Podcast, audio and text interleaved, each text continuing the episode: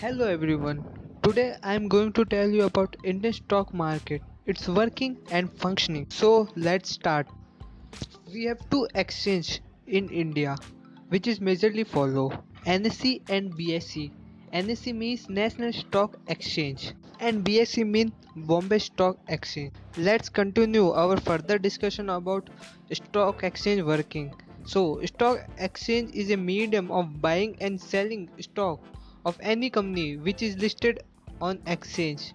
So we can buy or sell any company which is listed in NSE and BSE this exchange have its own index like Nifty.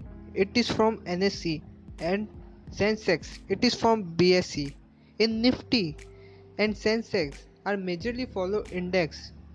They tell the story about Indian stock market that is going up whether is going down.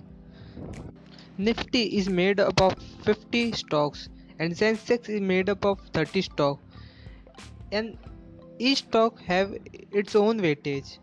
You can check which stock are included in Nifty and which stock are included on Sensex in moneycontrol.com and investing.com. So you have a knowledge about NSE and BSE. Let's talk further about Indian stock market. How companies are listed in exchange. The company is listed in exchange by IPO, initial public offer.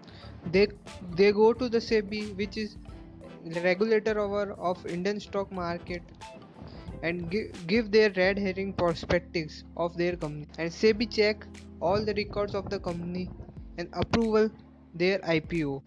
Company is listed through exchange by issuing IPO. IPO is issued through SEBI.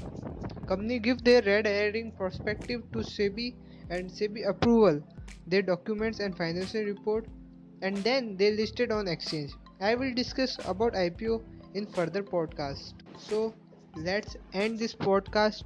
I will discuss further about Indian stock market in further podcast. Thank you everyone.